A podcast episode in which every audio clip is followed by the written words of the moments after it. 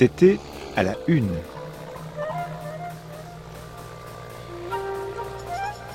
Le Petit Journal, 3 juillet 1939.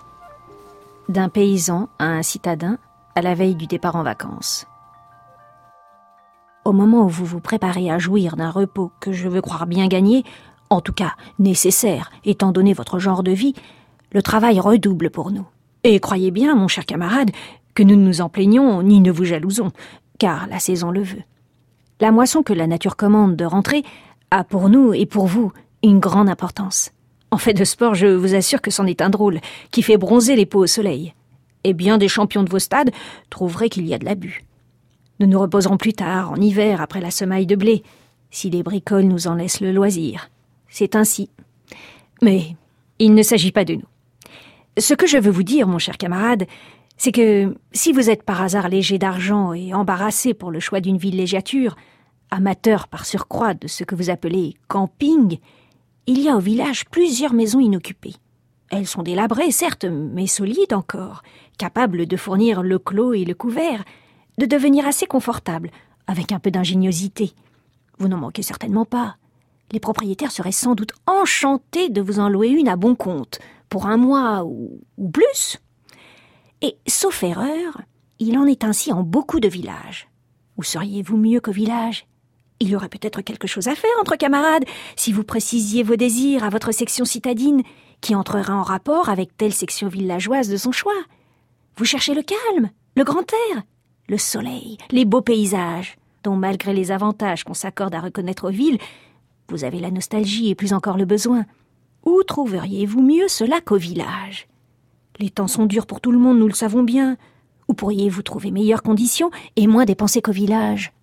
Vous aimez les produits frais, sains, naturels, les bonnes choses. Nous avons tout cela au village. L'eau n'est certainement pas fameuse et les crédits étant coupés, il ne faut pas compter sur une adduction avant longtemps. Si vous avez peur, quelques gouttes d'eau de javel ou de teinture d'iode suffisent à la stériliser.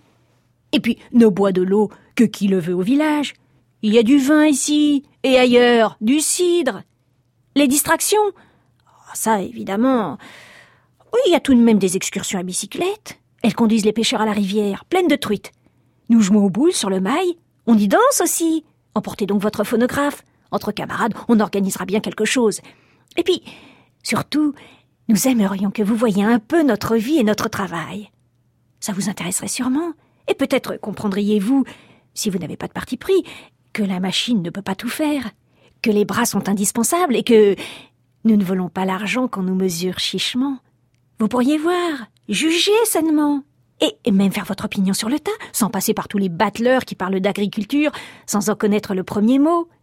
Si vos gamins, si vous-même, vouliez en tâter un peu, pour voir, on trouverait bien une fourche à vous prêter pour passer les gerbes. Tout le monde gagnerait à un rapprochement. Si l'idée prenait corps, en se rapprochant, on pourrait faire bien des choses.